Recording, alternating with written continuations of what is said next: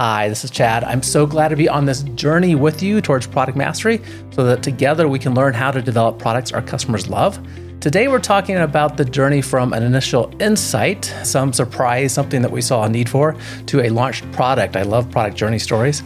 And the featured product is InstaFloss, a revolutionary approach to flossing your teeth. With us is the creator of InstaFloss, serial inventor, and two time founder, Eli Packouz. This episode also is sponsored by the Rapid Product Mastery Experience, and I want to tell you about that before we get into this product journey, just very briefly.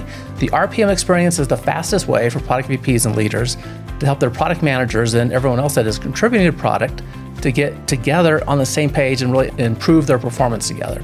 It's unlike other training that will create a foundation for success, build trust, and improve collaboration. Go to productmasterynow.com slash RPM to see how it can help you. Also, if you hear anything you want to return to or you want an easy way to share this information with your colleagues, we do create a detailed summary of everything we discuss. We also put together a one page action guide to help you have a discussion with your colleagues as well as put into immediate action some of the key takeaways. You'll find those resources at productmasterynow.com slash 456. Ali, thank you so much for joining us. Thank you for having me. So I, I, do love a good product story. Some days I get emails, like half a dozen emails asking, hey, founded this company, think this would be a really good story for things. And even though I'm a software, my background is software product management, I really like physical products. And I found personally, I've learned a lot more about product management from talking to colleagues that are, are building physical products and what that is like for them. And InstaFloss was just fascinating because when I found out about the product, it's like a duh, we've all wanted some solution to make flossing easier and faster. And maybe we should start there with kind of just what the product is and then back up. Where did this all originate in the beginning? So, first, give us the summary of what this thing is today, InstaFloss. Yeah, absolutely. First, I'll say that I think the big difference between uh, software and hardware is that for hardware, the first 1% takes 99% of the time. And for software, the last 1% takes 99% of the time. I, I, can appreciate that. Yep. I found myself in a position similar to many people may find them, themselves in this situation. You're in a rush. You're trying to, you know, clean your teeth, get ready, and flossing is just taking too long. And I was like, man, there's got to be a way to make this go quicker. And so I started this at the time. I had already founded a company. We came out with seven products. So I'm a very mechanically minded individual. And I was thinking about this from a mechanical perspective of what could we do? And probably within the span of a week, like five other people came up to me and was like, Hey, I hate flossing. Can you make products? Can you do something about that? And I was like, okay, now I really have to. So I started digging into it. I started reading periodontal textbooks. I started re- uh, finding out what's available on the internet in terms of what is the problem? What are we trying to do? And I found that there's two, broadly speaking, there's two problems. Number one, in the United States, which unfortunately is uh, better as the at these metrics than most other places. But in the United States, number one problem is 70% of people regularly skip flossing. The second problem is that of the 30% of people who actually do floss, almost all of them are flossing incorrectly. If you look at the studies where you compare people who get flossed by dentists for a month and they floss themselves for a month and you compare those two groups against people who don't floss, the people who get flossed by dentists see a dramatic change in their oral health. And the people who floss themselves are, they're much closer to the non-flossing group than they are to the floss by dentist group. So it's can be discouraging. People do floss and they go to the dentist and then says, you're not flossing. You're like, I am. They're like, okay, I don't need to. This, this is nonsense. So broadly speaking, two problems. The, if we were to break down the first problem, people are not flossing, 70% of people. Why? The top reasons they give are that it is number one reason above everything is that it is time consuming. It takes far too much time. It's already nighttime. You're getting ready for bed. You already congratulate yourself for taking the will to, to brush your teeth. Man, you're going to floss too. That's just too much of an ask. Number two is it hurts. And number three, it's difficult to do correctly, which sort of bleeds into the second problem if no one's doing it right. So I looked at solutions that existed and Water flossers have been on the market since the 60s. And there's about 50 years of research showing that they are more effective than string floss if done correctly. The issues are a fewfold. So one, nobody does it correctly. in order to do it correctly, you have to hold the jet at a 90 degree angle, trace the gum line, do it on the inside. And if you're trying to get 90 degrees on the inside of your mouth, forget it. You're making a huge mess. You're not getting anywhere. It's a messy thing. Yeah. If you don't, and it's not faster. It, and that's the number one thing. It takes even longer. So you take the number one complaint and you make it even worse. So I was like, what could we do if we take the number one complaint and we made it better? And not only that, but can we assure that you actually get the floss you're supposed to get? Because there's a difference between uh, efficacy and uh, effectiveness. Efficacy is if done correctly in a laboratory setting, perhaps what are the results? And effectiveness is when you take it home. and what are the actual results? Because if someone thing is 100% efficacious, but people don't do it, it's 0% effective. So we have to create a floss that people will love, that will be quick, that will be automatic and will cover everything. And after five years, it's been quite a journey and I'm happy to talk about it, but believe we've accomplished that. Okay, so tell us what is the form of the product today, right? This is it being ma- it's being manufactured. I don't know if it's already in customers' hands or not, but describe the product as it exists today.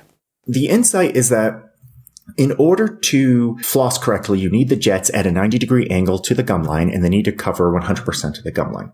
The first iteration we actually had of this was a mouth guard. Hmm. So you put the mouth guard in and then there's a bunch of jets pointing at various areas and this should be great, right? There were two issues with this. This is quite a learning experience. We spent quite a bit of time in R&D chasing down this rabbit and eventually had to make the tough call that no, we have to back out and go to the, the form I'm going to tell you next. So the issue with the mouth guard is twofold. Number one, the mouth guard is stagnant. So you, if you're pointing your jets at various places, you're pretty much only pointing them between the teeth. One of the biggest advantages of water flossing is that you can clean a full 360 degrees around the tooth. If you would imagine a, a, fence picket in the ground, in the dirt, your gum surrounds it 360. You don't have gums, periodontal pockets just between the teeth. You also have it all the way around the teeth. And so that's part of the advantage of water flossing. So with the mouth guard, we would only be able to get in between. The second thing is we would need to create a custom mouth guard for every individual which means the product would have to be $900.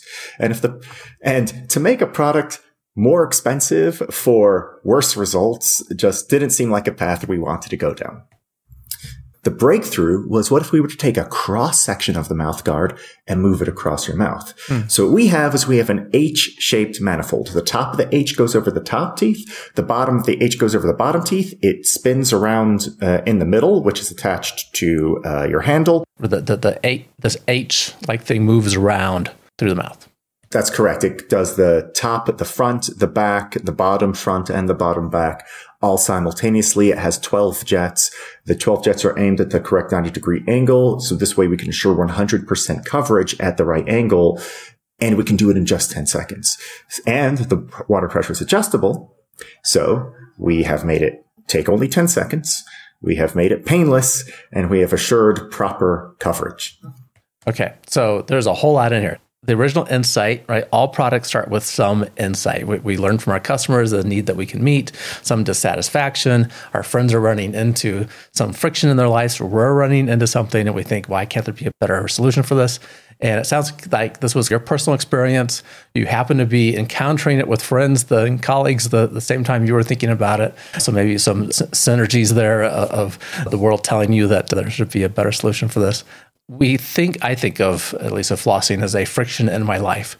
And the only reason I've been doing it, and I've only been doing it for like 10 years or so, and I think I must be doing a good job because the dentist always had good feedback for me. But I started late only because the dentist was beating me up like, this is really important, Chad. I told you last time, this is really important. I've been telling you for years that this is really important, right? But we don't like it. So you, you thought about approaches to this. The water jet seems like something that maybe we can manage, and you went down that path. Were there other paths that you thought about before you got to water jet? Yes, of course. I did a like a deep dive into all the possibilities. And so in backing up from WaterJet, the first thing we had was a mouth guard, which is, which is still on the WaterJet uh, situation. But even before that, the first thing you think of with uh, flossing is you think of string. Yeah, and right. my, my initial sketches was trying to figure out ways to use automated levers and things to try to do that. But that actually requires an insane amount of dexterity and not just dexterity, but intelligence. How hard, how deep. You don't want to cut, you don't want to cause problems Right. uh, in your mouth. I also looked into air as an as a medium, but that ended up being incredibly ineffective. You might as well not floss at, at that point. I'm not going to say you might as well not floss. I'm sure do something better than not flossing. Like almost anything is better than not flossing. With one exception, actually, over flossing is probably worse than not flossing. And that was actually a problem that we ran into in the development in our very early prototypes. It was not in the form factor that it is right now. And we had giant reservoirs of water because we're just like, we don't want to have to refill this and just let, let people use it. And we noticed that people were enjoying it so much, but they were used to flossing for two to three minutes. Now, if you do the math, InstaFloss, 10 seconds with InstaFloss is the equivalent of two minutes or more with a alternative flossing method. So if in two minutes, there's 120 seconds. That's 24 minutes of flossing. If it's three minutes, that's 36 minutes of flossing. If you're doing 36 minutes of flossing two, three times a day, that is a big problem. That was like sometimes when you solve a problem, you uncover a problem that you had not realized existed before. Mm-hmm. So we had to develop into the UX of InstaFloss a way to let people know the floss is over and you should stop. And if right. you continue to do this, you need to know that you just flossed 36 times. You have to know that. so we built in an, an, a stop into it as well as a LED uh, feedback. In that, did you consider having just a one time use reservoir that you had to fill each time to mandate that? That is also part of the, that is also part. The reservoir has to be okay. filled per use. So there's multiple pieces of feedback letting that you probably shouldn't be doing this. Okay. Very good. Let's dwell on the prototypes aspects just a little bit longer. When you examine ways that people can floss and came across the water jet, learned that the degree, the angle has to be uh, sound like pointed properly at the gum to get that gum tooth line properly to floss right. We'll be back in just a minute.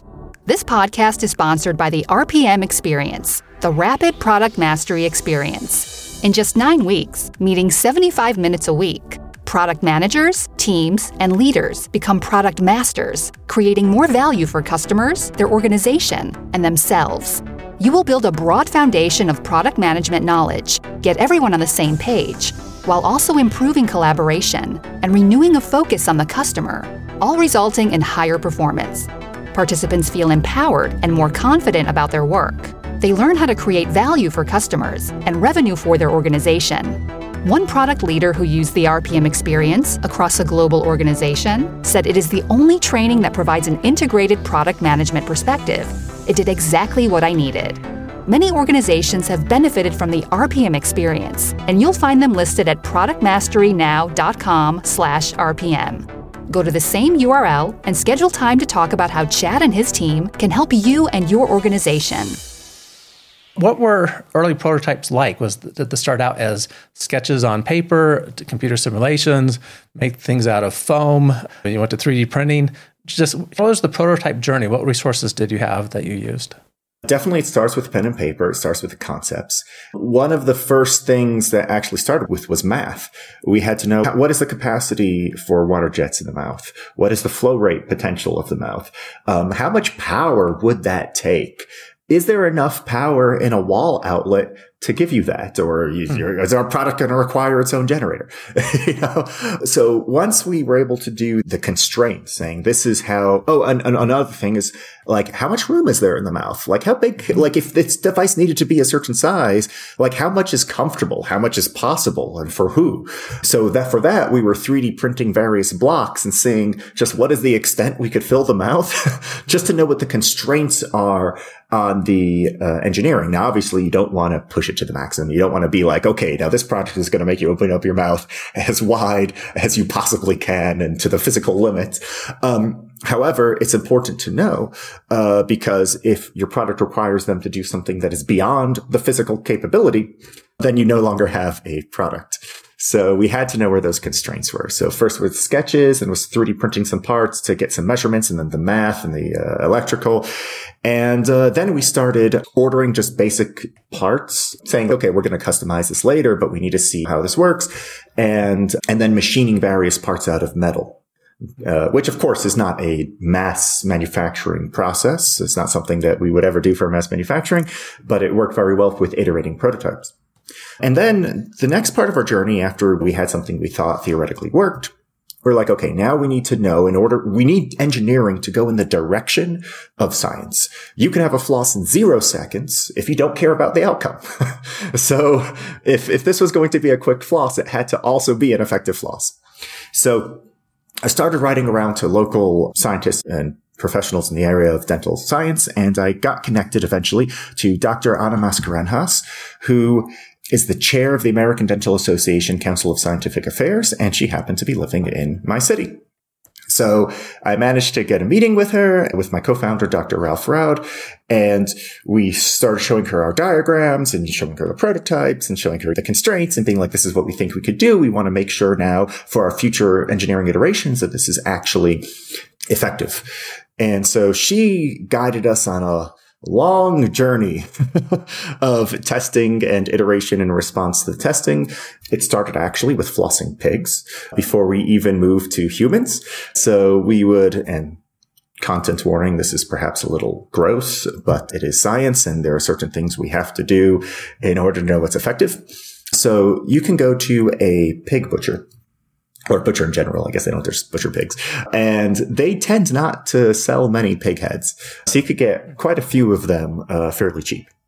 And then what we would do is we would cut the pig heads vertically so we could look at the uh, outside and inside of the molars at the same time. And then we would use our prototypes and we would floss the pigs, the pig carcasses.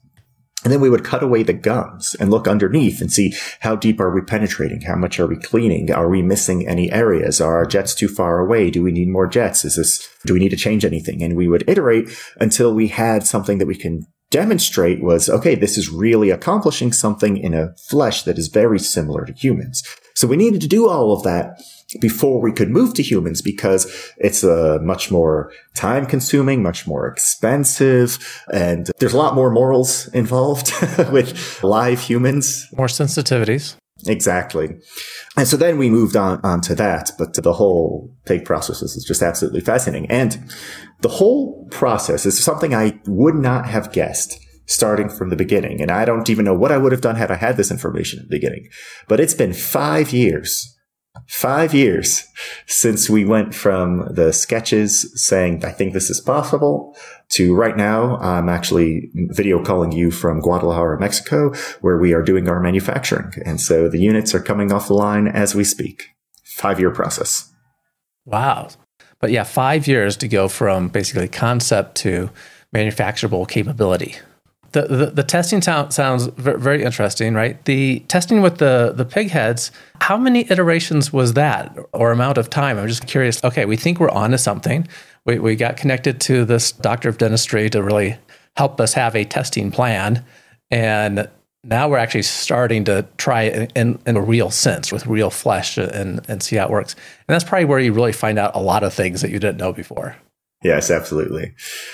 How long did that take and how many iterations? Yeah. I'm not sure. I think it was probably almost a year of iterations. And okay. I, I can't count what that was. But, and we were iterating pretty quickly because we were doing machined metal. We're not building molds yeah. or mass manufacturing, anything like that. So it was a lot of prototypes. There's a lot of prototypes we went through.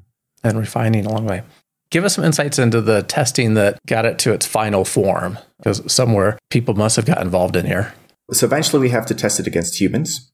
And we compared it to three different groups. We compared it to people who use a manual water flosser. We compared it to people who use a string floss. And we compared it to people who don't floss because you need your baseline. And luckily that was actually a part that didn't even require iteration.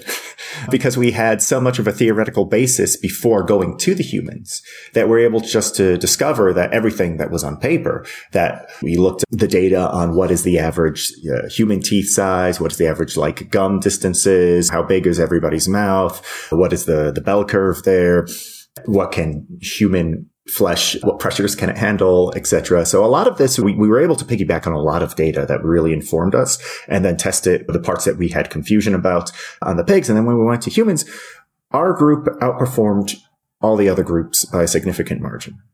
And so that is when we realized that now we are ready to move into mass manufacturing.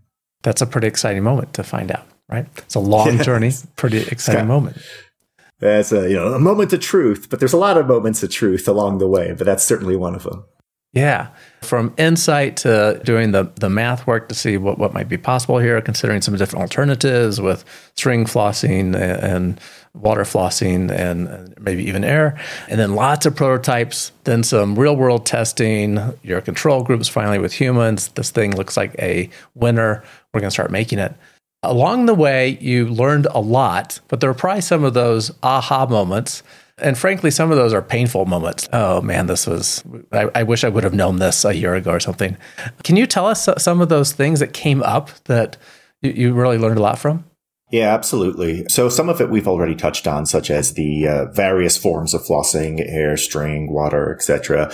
Uh, some of it was sort of concept of how we deliver it, the mouth guard versus the cross section of a mouth guard that we can move, which is now mass manufacturable and cheap rather than and better. But then something that I think that's all part of the inventive process.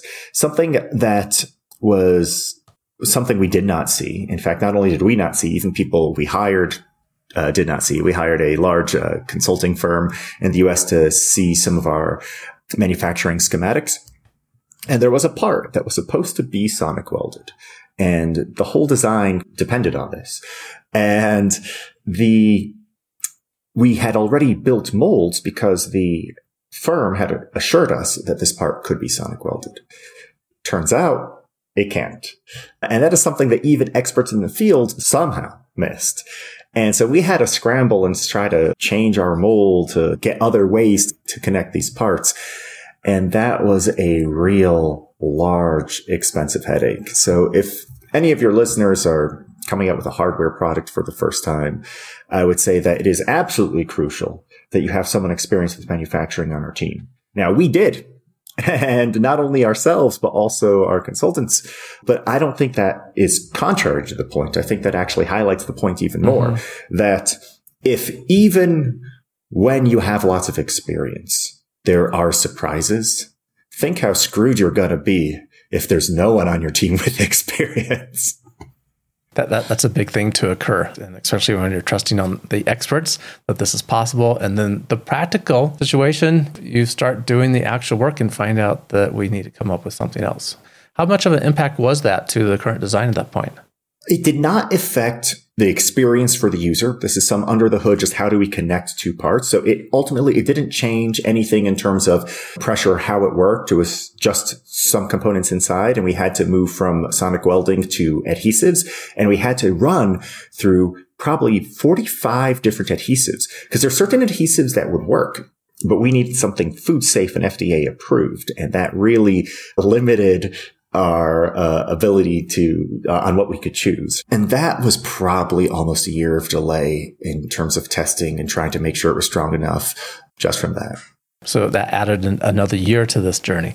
That's uh, certainly significant. Yeah. okay. A lot of time people look back on a entrepreneurial journey and say if i would have known now back then what this would actually be like i'm not sure back then i would have made that choice are we really excited? We're manufacturing now. You're down there overseeing this. Where are you in the journey? Because this isn't actually in customers' hands yet. And so you don't have that feedback, which I think for a lot of us in product is, is really exciting. We're seeing the real world use of this and, and feedback. Where are you in that emotional journey? It certainly is going to be a moment of truth when people get it into their hands. But, but I'm actually pretty confident about that because we've been testing it and had users for these last five years. It's not like no one has had it. I, I do believe that we have a representative sample of what our customers are going to experience. So I'm excited for them to get into their hands, but it still, of course, is going to be a moment of truth to make sure that we didn't mess anything up in manufacturing, to make sure that everybody gets the product that we built and designed. I am glad that five years ago I decided to go on this journey. Five years ago, I don't know if I would have made that choice knowing everything now.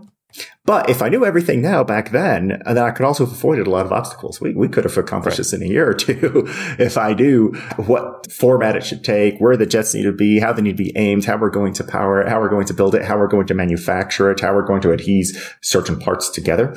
Um, Yes, uh, or I would have just gone and bought a bunch of Dogecoin. I don't know, but that, that might be a toss up. Not sure which one, one will end up doing better in the end. So yeah, yeah. If, if, if you have a time machine, there's all sorts of if stuff you can, you time can do it, that sure. like. sure.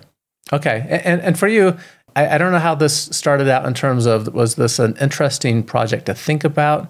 When did it become real in terms of yeah, we're, we're going to move forward making some, making a solution for this problem? It's hard to give one specific answer for that because there are mm-hmm. so many individual moments of truth. I think that when there was, when I realized how big the problem was, I think that was like a, oh my God, I need to pursue this.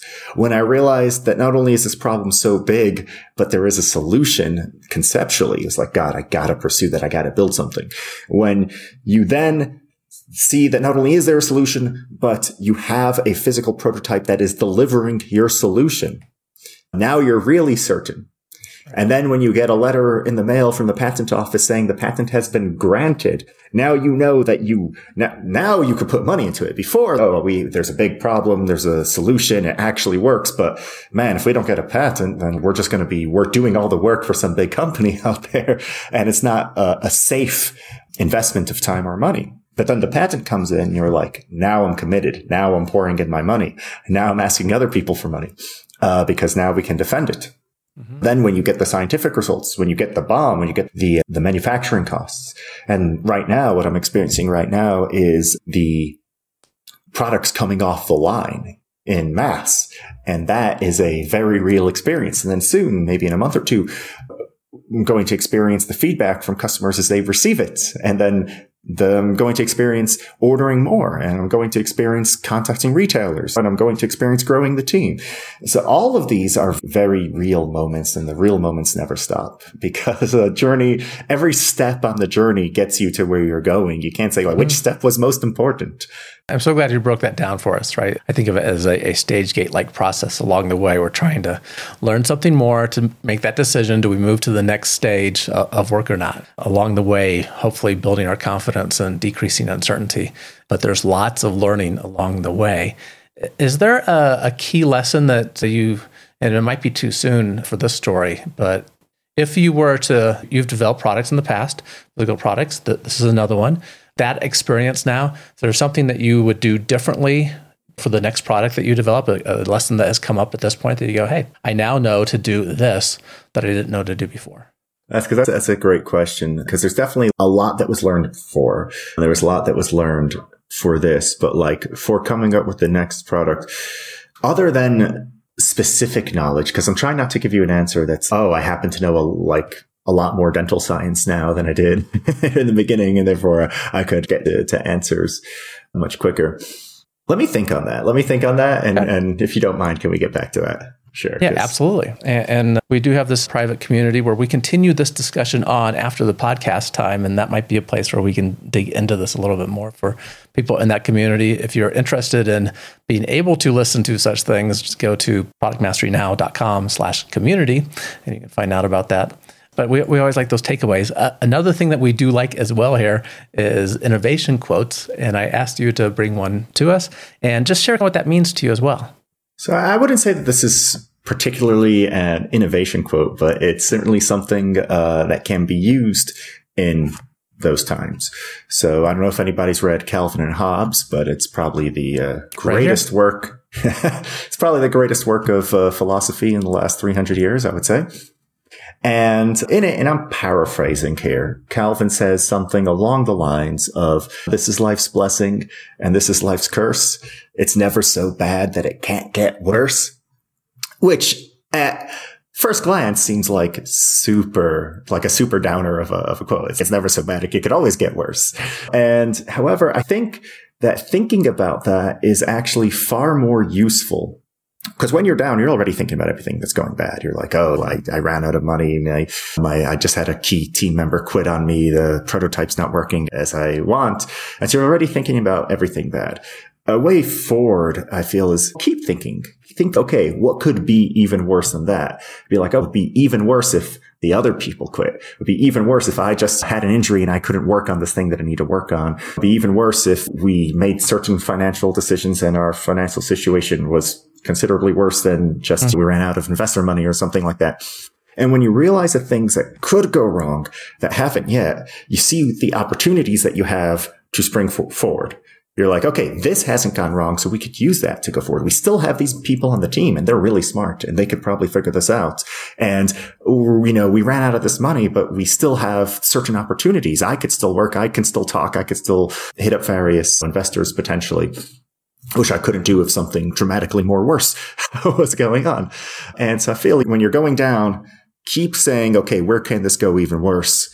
And that could rocket you to someplace better. It actually provides an optimistic perspective by taking an assessment of how bad things are and where we could actually go. Calvin Hobbes was great and not necessarily a new cartoon, right? And when I was in graduate school, it seemed like all my friends were getting Calvin and Hobbes tattoos. That was some time ago, but luckily nothing is permanent. Thanks for sharing that one with us. Appreciate that.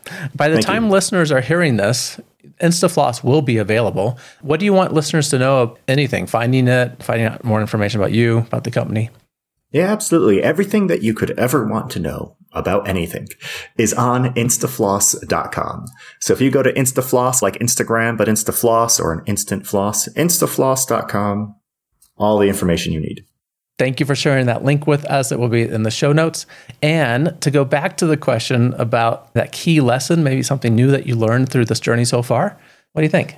I think probably one of the biggest mistakes that I made, because I had made seven products before this one, is I did not anticipate how long it was going to take. I didn't anticipate how many details were going to be required. And, and I already knew what went into making certain sorts of products. You know, I already knew about engineering and testing and prototyping and manufacturing. And so I started the journey with a lot less funding than actually would have been required. And a lot of the effort on my end was hobbling between the engineering and being like, Oh my God, we now have to go down this other path. But now, you know, the funding that we thought would be lasting us to the end is not there. Now we have to go do something else was quite a stressful thing. On one hand, you need optimism to join something, but on the other hand, you really need realism. Now, I'm glad that we've managed to pull through. We've managed to get all the research. We've managed to do all the R&D. We've managed to build the molds and go into manufacturing and everything like that but it would have been a lot more of a pleasant experience if I had outlined and padded far more what the development would be. Now you could say, Oh, there's no way you could have known. And, and you're right. There's no way you could have known, but you can always I think it's always better to have more runway than less because you never know when you're going to need to keep moving on the runway. Yeah, when you're doing something brand new, a new to the world product, there aren't good analogies to draw from to know what we might run into. But being aware of that is very important. I appreciate you sharing that lesson with us.